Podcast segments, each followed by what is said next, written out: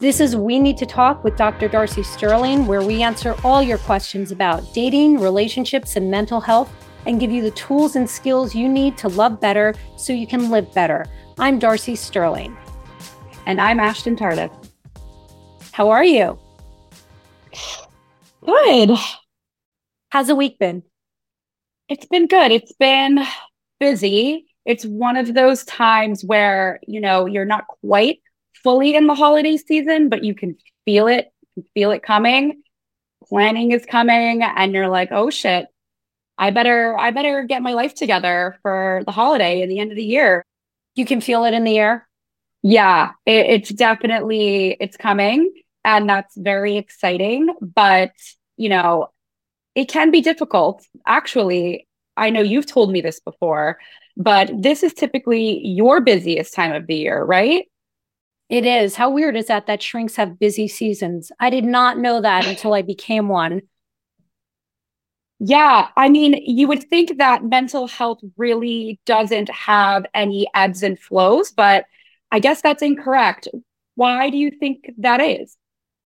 I mean, my best guess look, I've been tracking uh, outreach for new referrals from the day I started my private practice in 98. So a very long time, you were too, I think, at the time.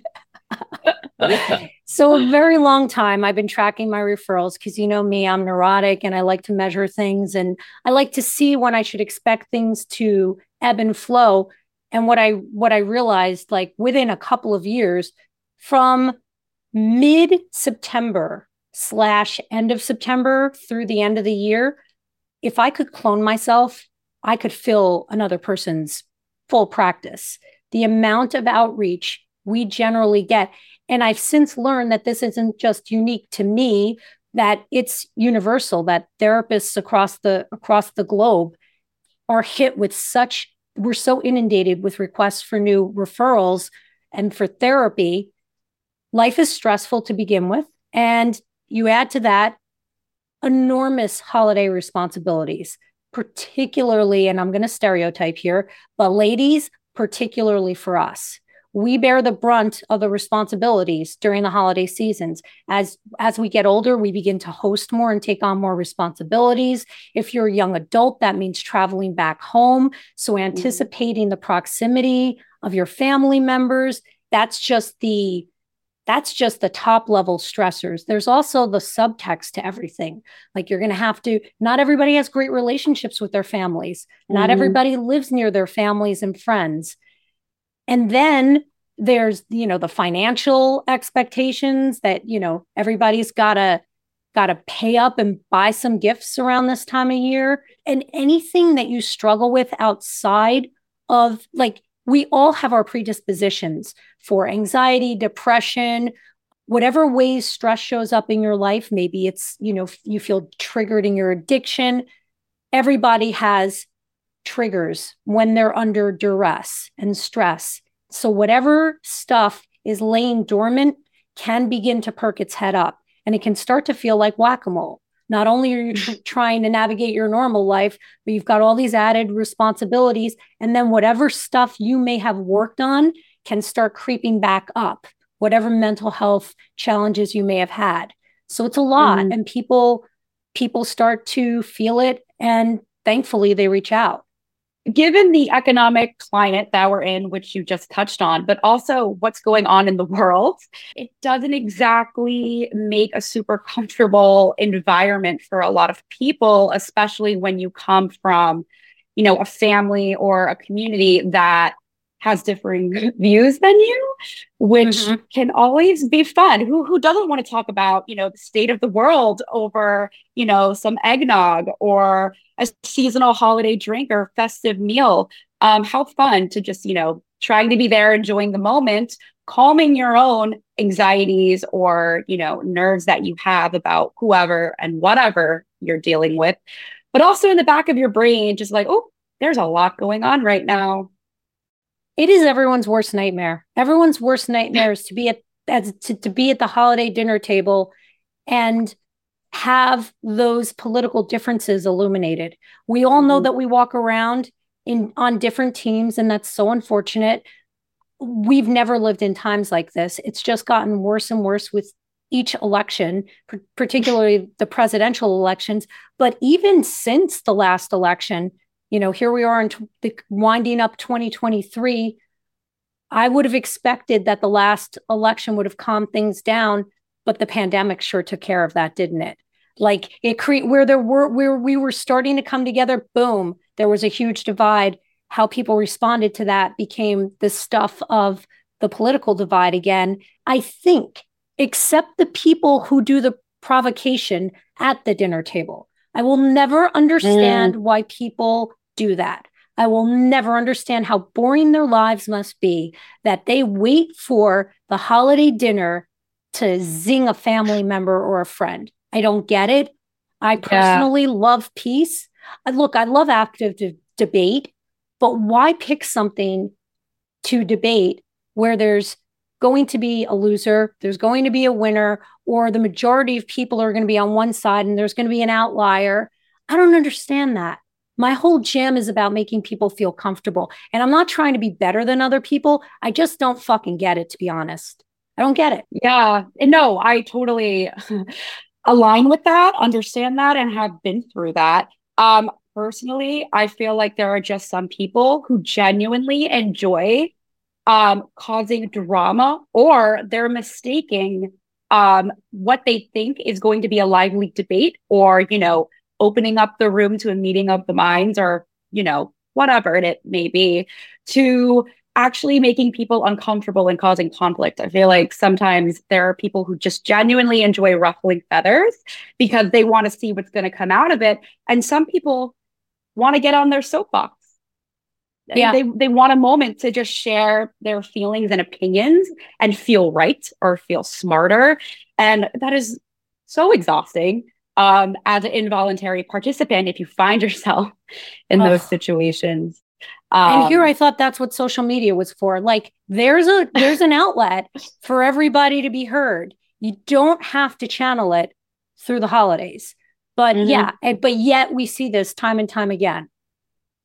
Absolutely. It's like there's always one member of the family. And I really am envious if there is somebody who does not have this experience. I call it the Facebook uncle, who just is ready. They're ready. And you've been seeing their posts, and it's one of those things where you're like, I can't unfriend you. It's on my feed. You roll your eyes and you just you just batter through it. But that is inescapable for the most part during the holidays. And to add on to it, most of us, if not, well, I won't say all of us, but if you're in my family, all of us are imbibing more than usual yeah, that is not always a great equation for having those conversations at all. So, no.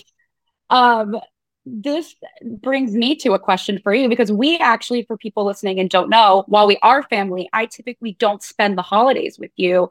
That also opens up a whole nother can of worms, which is what happens. Well, we know what happens. I know what happens when you have a split family, a divorced family there's always this like sense of guilt um and you can just never be everywhere all at once and someone always ends up being left out um but i wanted to ask right before like get into like that. if like what you're saying is like you your parents are divorced no matter mm-hmm. who you spend a holiday with you feel like somebody is being deprived is that what you mean yeah, deprived. And it's always, you know, a conversation that I'm the eldest. So I feel like this typically falls on me, where we, me and my two younger brothers, have to kind of decide what our holiday plans are.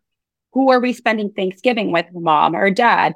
Um, okay, then what about, you know, Christmas? Are we staying for New Year's? And I love my parents. I love my family. I would, I can't imagine not spending holidays with them but it's mm-hmm. always a stressor point for me because there's always a bit of guilt um regardless of the decision that that I make and that we agree to because you know we're getting older they're getting older it's just it, it's we're stressful. not getting older your parents and I are not getting older we You're are right. frozen in time we are Absolutely. frozen in time in our fabulousness. Carry on. That's that's true, and I I expect the same for me. By the way, um, I don't. Yes, I'm still perpetually 23. But since I don't spend the holidays with you, um, I'm so curious. What is one of your like holiday nightmares? And maybe it doesn't have to be a true nightmare, but maybe just like a situation that people can identify with where you're like, oh my God, there's not enough wine in this house to make this better.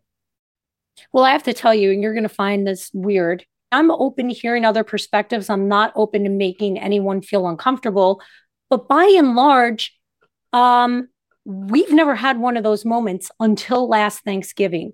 Thanksgiving 2022 was the first time oh. I had one of those cliche moments. And it was the weirdest thing ever because I only realized in the middle of it when my when my emotional temperature on a scale of zero to 10 was like at a nine and a half.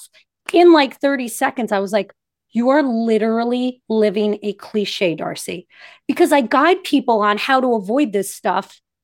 And, and I guess because, and I've been doing it for so many years, I don't know why I've never expected it to happen in my own house. But last year, Thanksgiving, Steph, my wife, was so proud that I had recently been on a news program of an anchor that we both had been admiring for years. And she naively at the Thanksgiving dinner table, just as we were clearing the dishes, she naively like announced and was like, Oh, Darcy was on this show and she did so well. And I quickly scanned the guests and I could see a cousin of mine who, I mean, he's a cousin, might as well be blood related. He's through marriage, but he's basically, he feels like a second brother to me, or that would be a third brother to me. He's definitely a brother of choice to me. Let's be clear. I could see the temperature in him rising immediately. We've always known that he's conservative. It's ironic. He came out as a conservative last Thanksgiving as a result of this conversation. But within seconds, we were, I found myself in a debate with him, which is really hard to do when there's no shared facts. We had no mm. facts that we could even agree on. There were no common agreements of anything because we watch like so many people, we watch our news from vastly different sources. He thinks the news I watch leans left. I think the news he watches should be criminalized for calling themselves news. And there's not, we barely have language in common through which to have a discussion. And I like within literally it wasn't even a minute and a half. I'm like, I felt myself reaching for my phone to start fact checking in real time. And then I zoomed out and I was like, Are you crazy? Darcy, are you crazy? You pretend your clients are watching. And that sometimes causes the better part of me to come out and for me to be a better human than I naturally would be. I'm like, I, I, I literally I get it at a visceral level. I got it in that moment at a visceral level. And when I tell you, Ashton, had I not used my skills to de escalate things, dinner was going to be over right then and there. In oh my part God. because I, I mean, and, and I was in it. I was in it because there's nothing I hate more than feeling bullied or feeling like someone I care about is being bullied or feeling like someone I care about who's not there to defend themselves is being bullied. Obviously, the person whose show I was on was not sitting at the Thanksgiving table. And I was like, I was wild. When it comes to defending the underdog, I am all over that. But I de escalated the situation because it was about to end. It was about to end. And in that moment, I was like, huh, this is really hard to do. And you have relationship skills. Speaking right. myself. Right. I mean, we I feel like we probably all need reminders of that. Um, which I feel like probably makes a lot of people feel better knowing that even you, somebody who does this for a living, needed to remind themselves in a situation like this. Also, that you weren't expecting. Sometimes I do gear up when I go home, and I want to just reiterate as do most family. people. Totally. Right. Most people gear up and prep because they expect mm to be poked and prodded, or they question them in themselves like, at what point do I chime in and course correct people's misperceptions of reality? Yeah, it does feel real. Well, here's something that I've always struggled with because it really depends personally for me on the topic of what is being debated. So for you in the situation that you just described, it was, you know, a personality, a liberal personality that you were really excited about and you felt they were coming for them in a way that was very um, aggressive, correct? So here's the thing I'm down for a debate, do the research. I hadn't done enough research. Per, mm. I, I had done cursory research. Let me tell you, the weekend following, I logged six hours of research in a Google Doc to fact check everything and I then shared it shared it with the family member because oh. I because I because I felt like I, I wanted him to know but but and it wasn't a gotcha kind of thing. I wanted him to know that I respected and loved him enough to take his thoughts and feelings into consideration, but I hadn't done the research ahead of time, so I couldn't even I couldn't even rely on myself to be able to debate or or to have a conversation with him because he was speaking about things I had never heard of. And the reason mm-hmm. is it was bullshit yeah. I don't want to turn this into a show about my Thanksgiving dinner. Um, but we got past it. It was a love fest by the end, and and everything's everything's solid. But I can't imagine what it's like to walk into a situation like yours. What's it like yeah. for you? What is it like for you? So, to give people context who don't know me as well as Darcy does, I come from a wholly conservative family. Um, I am not conservative. I am quite liberal. And moving to New York definitely, you know, amplified that. And I feel my family loves to call me the snowflake of the family. They love to poke fun at me, especially my younger brothers. And it used to really, really rile me up, really. And I was always struggling with do I retaliate? A. B, do I diffuse a situation and try to pretend that, you know, not feed into the fire? Because my love for them is so much greater than any of the conflicts, you know, that do arise because they are smoothed over. But certain issues or topics really do bring out my fight or flight. And with the fighting aspect of it, I always struggle with is this a moment to educate? Or is this a moment to stand ground and, you know, fight back, quote unquote? And what I've learned, at least for me, is that you cannot educate people who are not interested in being educated. Um, and tone and situation is everything. Maybe after, you know, four drinks into the night, it's not the best time the to moment. open up the course of um not the time for a town hall ashton not the time no and i did learn that i did learn that the hard way um and I did do more research. They, I think it was helpful in the way that maybe there were times where they did poke holes in my argument, but only because I had not been able to answer those holes with what they should have been filled with, which were facts, which were real information statistics. And I also, you know, usually I'm drinking in these times. I can forget when you're on the spot and you're emotionally elevated, I can forget all of the things that I've learned because my emotions are surging and I am feeling anger, frustration. And 100%. And just for zoom out yeah. for a second, that's because when you're in your flight, fight, flight, or freeze response, and we all know when we're in this because we can't really think. All we mm-hmm. can do is make a decision. Do we want to go at it with them? Do we want to retreat? Or do we want to just pretend we don't even hear it? And that's because we're in our amygdala. And when we're in our amygdala, that is the old that is the part of the brain that keeps us alive. It's our survival part of our brain. It's the oldest part of the brain.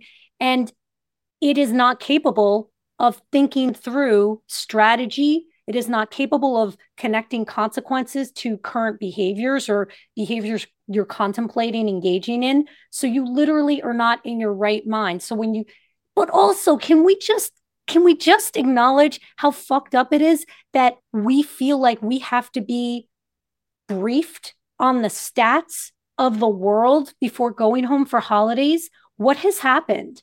Like, that's so disappointing. And it's not unique to you, Ashton. This is mm-hmm. most of my clients who are young adults feel like they need to have talking points before going home. And it's been that way at least for the last I want to say 10 years, but it's gotten progressively worse with each year. And, you know, where do you land on that? So, what do you do? Right. Well, my question is also, you know, when do you know? What do you tell your clients? People just, you know, or similar to me, when they find themselves in these situations, these fight or flight, when do you tell them hey, you know, maybe this is time to educate, maybe it's time to step back, or let's diffuse? Like, what is your best advice for people who so often find themselves in these situations? It's evolved over years because every year, depending on the zeitgeist and people's openness, generally speaking, to uh, changing their minds, when they're open in in years in previous years when people have been more open to changing their minds. When changing your mind was not considered a weakness but a strength a character strength which i argue it is a character strength. Mm-hmm. i was i was encouraging people you know of course it depends on the family dynamic and how how earnest or or willing you think the people who are you're engaging with are really open to changing their minds but look, I don't think that if you want to have a fight, social media is there for you. You don't have to do that at home with your family anymore. We've got this whole other this whole other artery through which you can get that need met. I want to say this is the first year, and this is a little sad. This is the first year I'm going to be telling people I don't think it's worth the debate. Now, I don't mm. ever want to mute somebody, but there, I, I, I just, I don't want to set people up to debate in futility.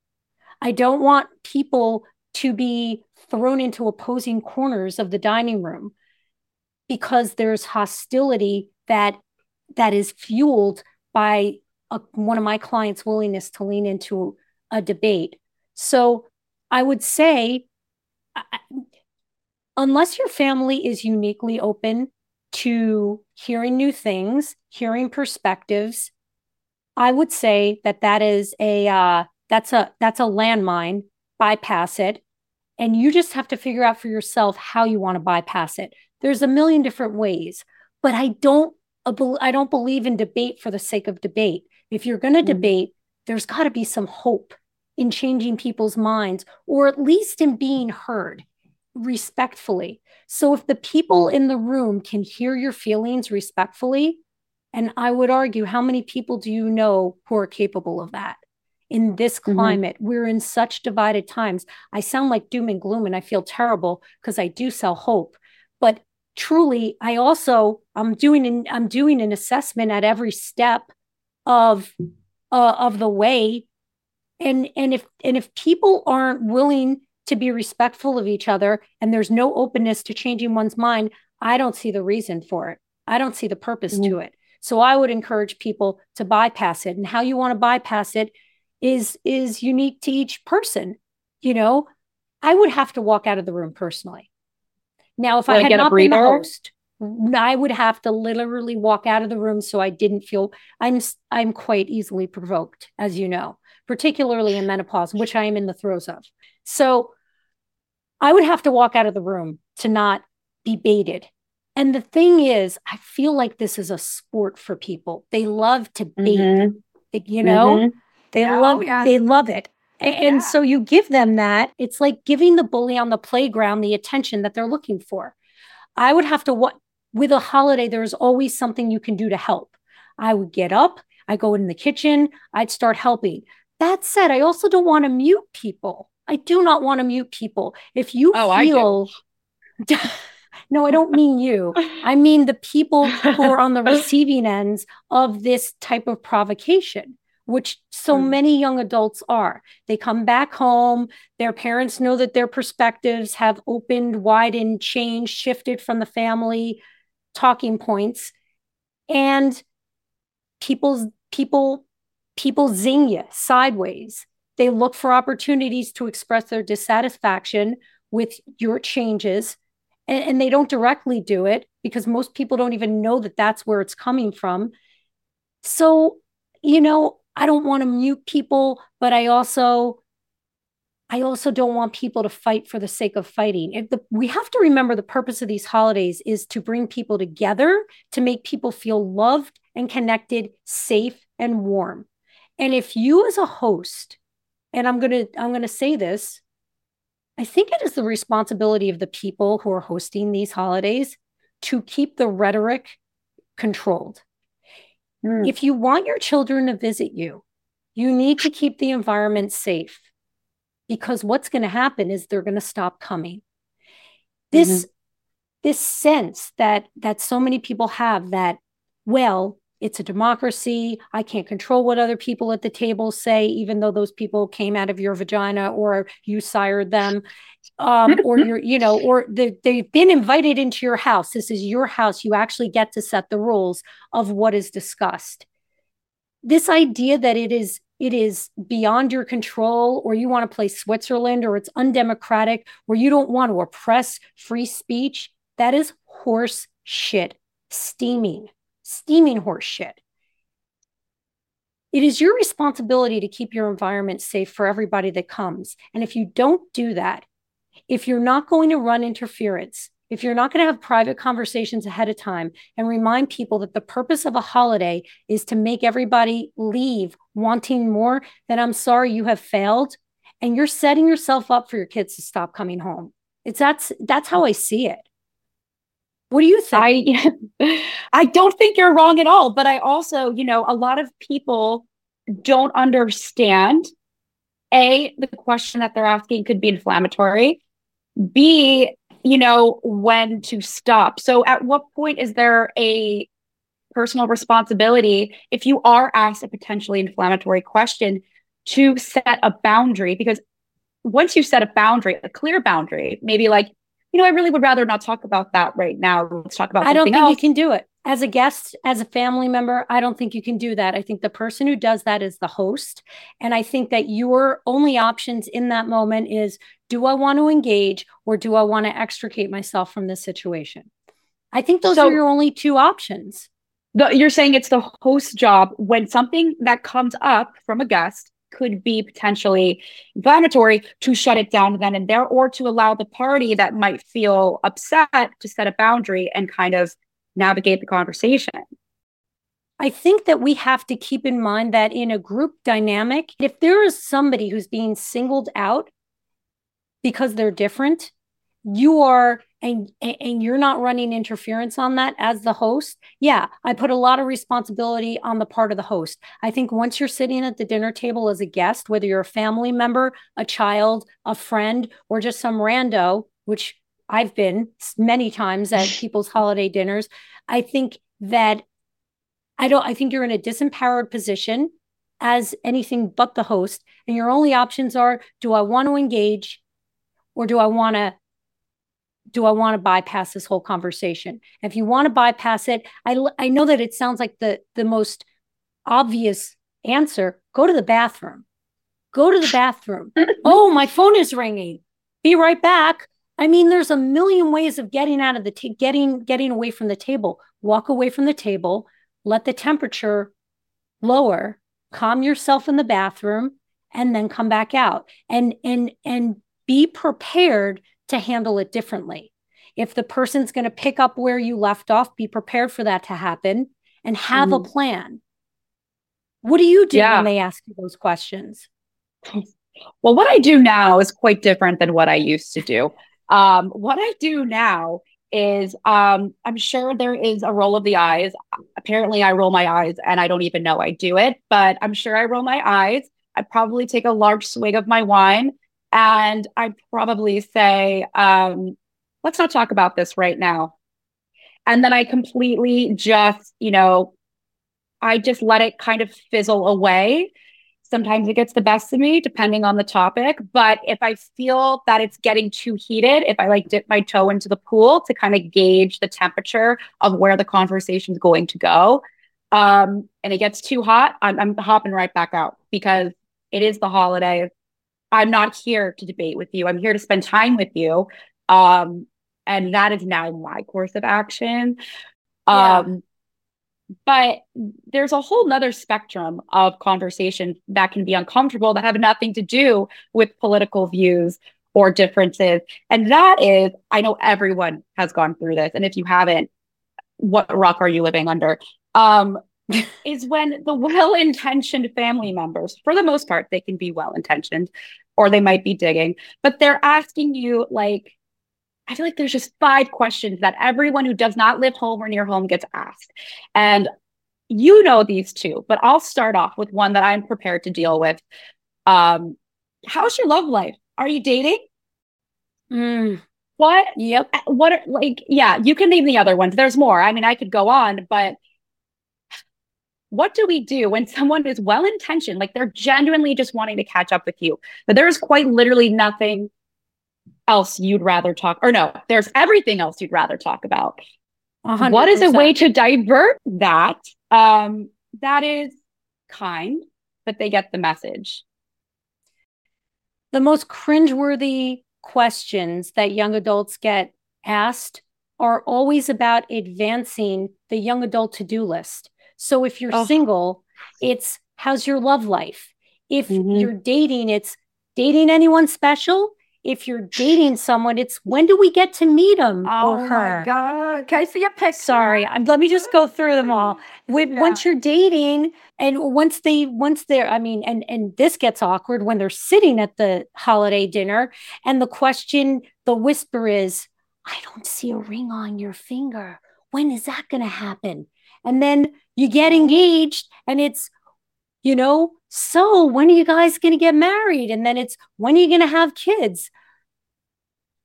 Ironically, those questions stop after kids. And not, because I know this because nobody ever asks me. So, Darcy, how far along in your retirement are you? Go, are are you? You pretty close to being able to retire, which I'm grateful for because the answer is very far away. I'm looking at 25 more years of work at least, and I don't even know if that'll suffice for my lifestyle because I have fancy taste but it does stop after you have children. So people stop asking those very annoying questions. They got us. Those questions got us. And even though I'm far from a young adult, I will say that they make us feel less than. They remind us that we are not meeting the young adult milestones that people expect of us. What I want everyone to remember is this they're coming from people who are well meaning. Mm-hmm. And they're really, the questions that they're asking are so rarely literally about the answer that you can provide. It's really what we call in therapy or in relationship therapy, they're bids. And what I mean by a bid is it's a bid for connection, BID, bid for connection when my wife Steph shows me funny animal videos for the thousandth time that day, and you know this is true, Ashton, because yeah, you've been on the receiving end of them. Yeah. Or she shows me a CrossFit video, or she shows me a boxing video. It's not about the video itself. She just wants to share a moment with me. When you're on the mm. receiving end of it, what you might want to do is light your hair on fire because it's the 40th time that day you've been asked to look at the same stupid thing.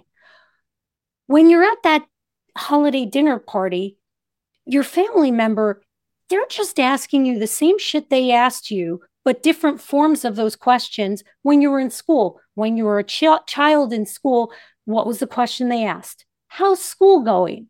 Because mm-hmm. they don't know what else to say to you, Ashton. They don't know what right. to say to you. They just want to start a conversation.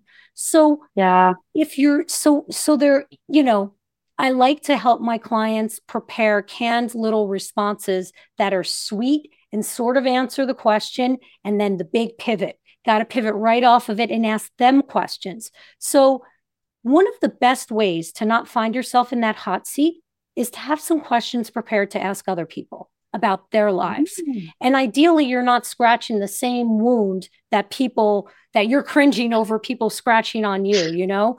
How's your marriage? How's it going? Divorce inside? No, great. Okay. Yeah, imagine. Oh God. No, I, I actually can't. I can't even imagine. So, so if I'm single, maybe I say something like, you know, I'm dying on the inside as I'm saying this, but I'm like, I am living my best single life. How's your year going? More importantly, what is on your list of things that you have to do in 2024? Where are you going to visit this year? What do you want to do? So, if you come into the family dinner planning to ask, having questions that you can ask, particularly the more the, the more volatile guests, but mm. actually everyone, you know who's going to be at that dinner table. Mm-hmm. Have something in mind to ask other people so that you're not just passively on the receiving end of all these questions because all they really want is a connection with you and a conversation with you. That I really and truly did not ever think of doing that. Um, and I'm actually going to approach that differently this year. Um, in terms of coming prepared with questions because I'm usually just prepared to answer them. And mm-hmm. that's a really great way to reroute. That's wow.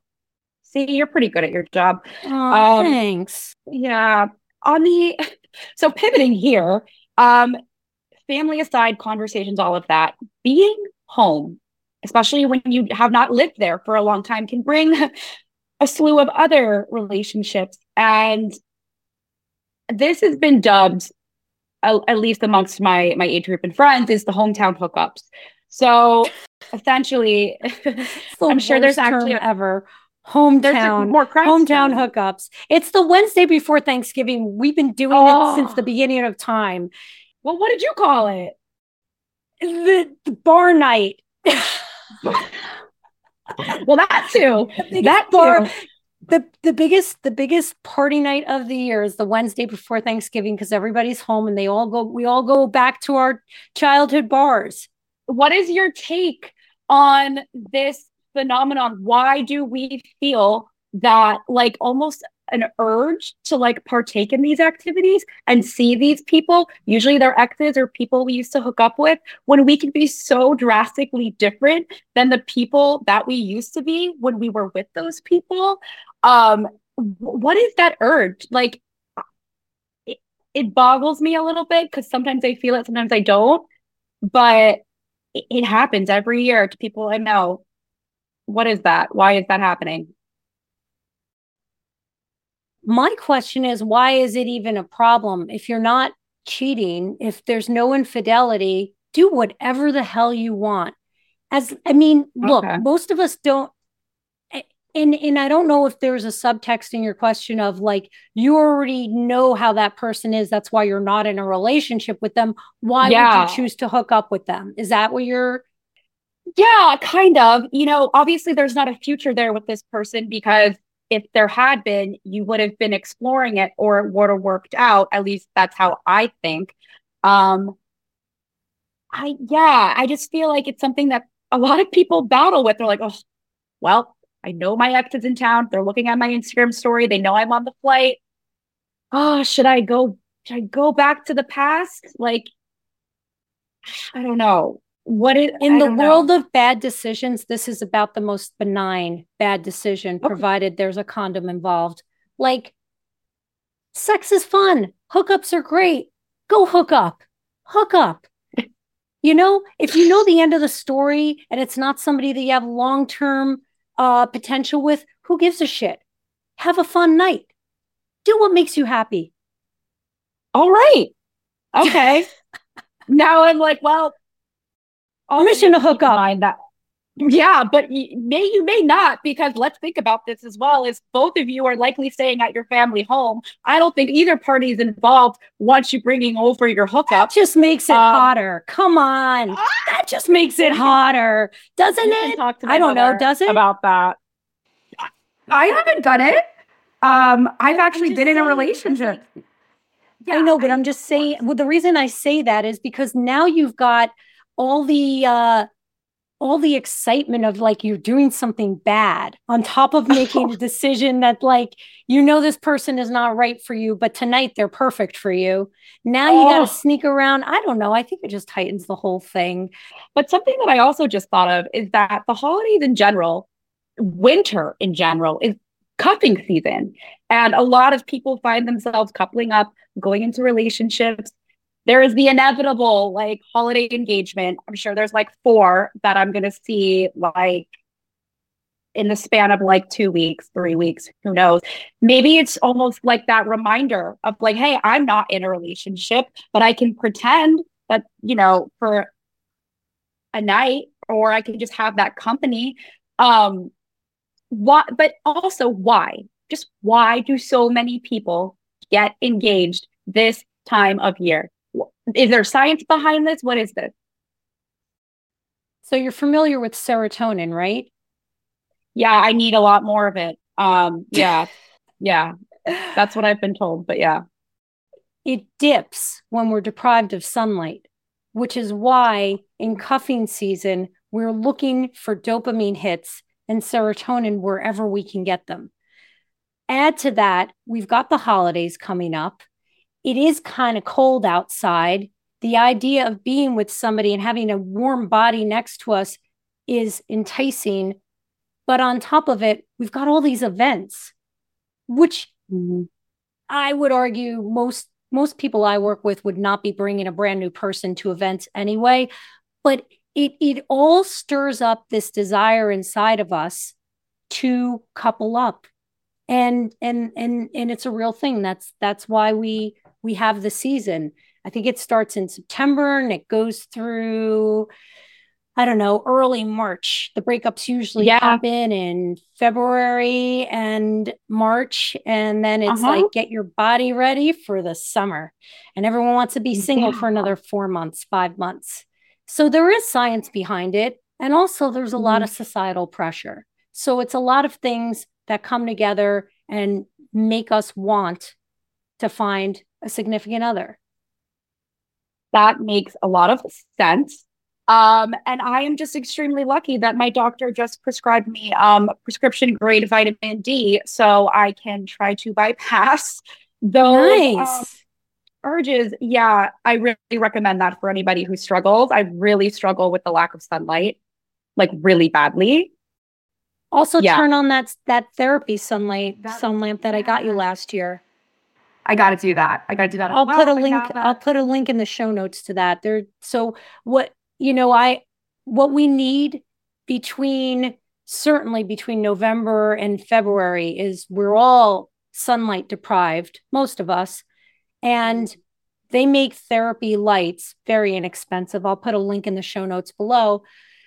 And uh yeah the the lighting the the sunlight the indirect sunlight you need 10 to 30 minutes of that a day and boy does it make such a difference it helps people sleep better you want it you want to turn it on in the mornings and early afternoon so it doesn't so it works with your circadian rhythm instead of against seasonal mm-hmm. affective disorder is a real thing we want to be able to treat it so vitamin d is very helpful as are these sun lamps on the other side of things that we struggle with during the holidays. I also want to give some light to people who struggle with disordered eating, eating disorders, or addiction. Because if there is one thing I feel like universally every family in America is going to do more of, it is eat and drink. Um, what do you think? And this can kind of branch into, I guess, more specific advice for these types of people who struggle with this.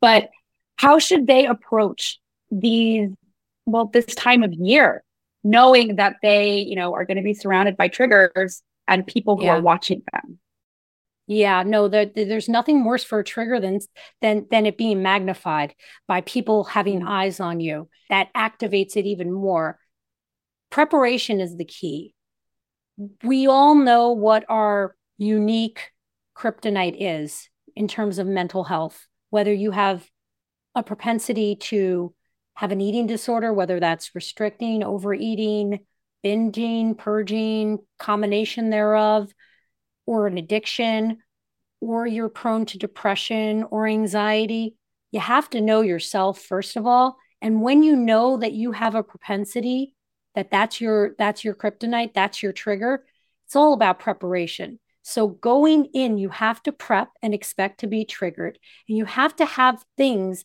that already anchor you, that ground you, that make you feel sane and capable and supported. That can include connecting with people at home, especially as a young adult, connecting with friends at home. So splitting up some of the family time because it's really intense, you know. Mm. It's like we mm-hmm. go from not living with them to like It's like it's like we went back a decade ago and it's like we're all living together again and it can be really intense. So mm-hmm. don't skip the gym. Make sure you find a local gym that you can go to. Make sure you make plans with friends outside of the house. Take breaks from family members. Make sure that you have something in place so that your self care is going to be consistent and you're going to be able to keep up with it. And you know, to the extent that you may have the need for a support group, look for look for a group, look for look for look for a meeting that you can go to in your hometown. Make sure you've got several of those scheduled, either online or I I mean, I would really recommend getting out of the house as much as possible because the breaks make us refreshed when we come back. We come back a better version of ourselves. So, mm-hmm. self care, having some people who know what your struggles are and letting them know ahead of time hey, look, I'm going to really try and eat this holiday season. Here are the things that I plan to do. Do you think we can talk about it a little bit? Said no eating disordered person ever to a friend.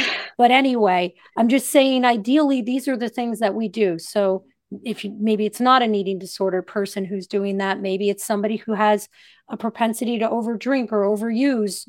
They're trying to stay clean. You just need activities. You need activities to do. If you're worried about overdrinking, have some non alcoholic drinks available that taste delicious and unique and will scratch a little bit of that itch. Mm-hmm. Whole Foods is is is is overflowing in options. There are so many options.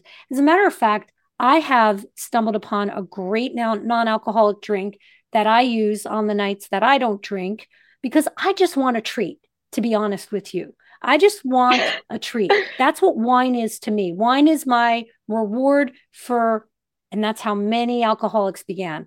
So I have something that I only drink at the end of the day. It's non alcoholic. I'll also add that into the show notes below. And I, I love that. It's all about knowing yourself and preparation and knowing what you want to do is you want to set up opportunities to leave the house. Mm-hmm. Uber is in that, every yeah. state of the country. It's mm-hmm. everywhere. Mm-hmm. It's not just in this country, it's everywhere. You yeah. don't need a car to get your needs met. Uber, Lyft, do what you have to do. And in terms of the upcoming holiday season, I am prepared to answer questions from anyone who may ask when I go home about my current situation. Um, but it also makes dating a bit difficult right now because as I am dating people and going on dates, we're also aware that it's going to be more difficult to see each other from literally like starting the week before Thanksgiving mm-hmm. until like the new year. Um, yep. so it makes it it makes it tricky, especially when you start to, you know, develop feelings for somebody or you're like, who this person is I kind of like this person. Um it's nice. It's some I'm external pacing that's happening. You know, it's going to yes, cause which, you to date instead of, you know, fusing together in the lesbian way since you're straight. Oh, I know, but I also like I have caught myself that I when I start to like somebody, um I can feed into like, oh, they want to hang out again for like the third time this week. Totally, we totally mm-hmm. should because I want to. And it's exciting and I genuinely forgot how much fun dating is, especially when you think that you you might have feelings for somebody, even if they're just Ugh, easy feelings. There's nothing like that feeling. There high. is nothing like that feeling. Oh, yeah. How wonderful. Yeah. Tell me everything. It was a huge reminder to me that what it's like to have feelings again for somebody or inklings of feelings or just being like, you know what, I really enjoy spending time with you. And I had not felt that since my my last relationship. And I completely mm. forgot. And it reminded me that it's possible um well a to like love again even though I'm not in love with this person.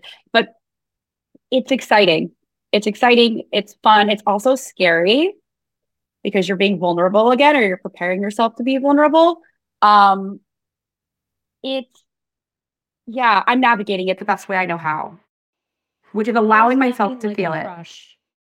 Nothing crush. like a crush. Yeah. yeah. totally crush. And it's reciprocal. You know, when you can feel it, like you know mm-hmm. this person also likes you. It is like, I don't think there's a drug in the world that that could compare. I, I mean, it's amazing. And I think the one thing we're all afraid of when we feel this is that it's going to go away or it's going to be taken away from us.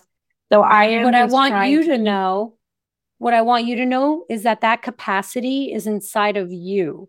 That is not about the guy that you're dating, although it is a little bit about him. There are many people right behind him who could evoke that same feeling in you mm. because it's about your capacity to feel it.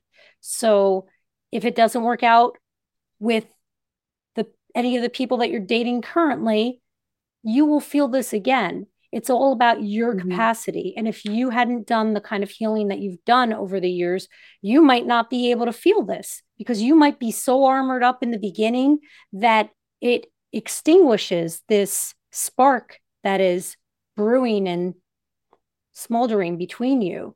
But Ashton, yeah. enjoy the hell out of it, will you? Just oh, enjoy oh, the hell out of it. I Don't am. try and control it. And that is like a really great feeling. I feel like you just can slowly start to peel back parts of your life and yourself. And you start to get to know the person more. Like we were ordering drinks at the bar and he just went ahead and ordered for me because he knew what I wanted. And he was like, Oh, I probably should have asked, but I, I, I just, you know, I guess. And I was like, You were perfectly correct. Like, thank you. And I actually did the same thing for him without meaning to. It's just small things like that. Like you start to be like, okay, like I'm getting to know this person and things are things are going well. So I have a question with a caveat because this is going to be airing after Thanksgiving is over, but we are right on the precipice of Thanksgiving. Where are you actually going for Thanksgiving? I am going to Florida to be with my father and his partner, um, with my brothers, which is a first. And what makes this funny is that my dad currently lives in a RV completely out of choice and out of joy. Mm. Um, he is living his best um, almost retiree life by traveling the warmer climates of Florida and Arizona and all of that. So I'm looking forward to seeing him and his partner. Plus, we'll be in Florida, which should be nice. And I'm super grateful that he got an Airbnb. So I do not have to share an RV with my two younger brothers. So that's great. So, yeah, I'll be sure to come back armed with lots of fun stories. And yeah, Ashton, would you mind reading us out? we Need to Talk with Dr. Darcy is a Sterling Standard production. Our editors are Stephanie Sterling and Bart Miguel. Special thanks to Amanda Cristiani, Glenn Fryer, and Vicky Virgolina. If you like today's show, please follow us by searching We Need to Talk with Dr. Darcy Sterling. If you love today's show, please give us a rating. We'll be back on Tuesday with a brand new episode. Thank you.